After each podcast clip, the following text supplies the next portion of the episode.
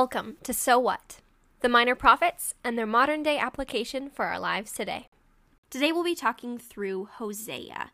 Hosea served as a prophet in the northern kingdom during the 8th century BC. The northern kingdom is Israel and the southern kingdom is Judah, just so you have that context. He was ministering to a people trapped in idolatry and sin. This was a time of prosperity for the people of Israel, and they were taking part in religious sexual perversion, orgies, and prostitution. So not only were they sexually promiscuous, they were doing it with other gods and the prophets of other gods. So really, really icky things, and they were doing it against God. They were breaking the covenant and they were throwing it in his face.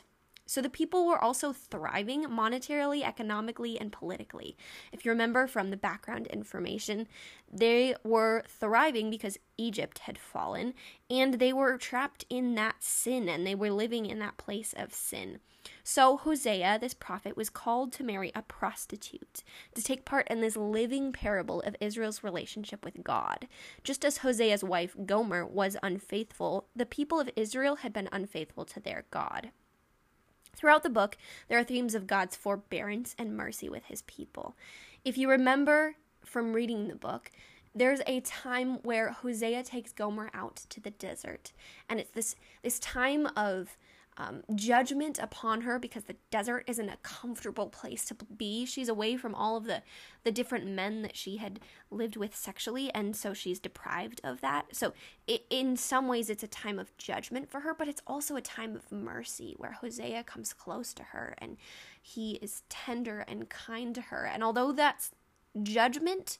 Because she's in that desert place there is also mercy and love for her. So christ is saying that he will conduct the necessary judgment upon israel but he reminds of his love and faithfulness for his people and he will restore this covenant so what?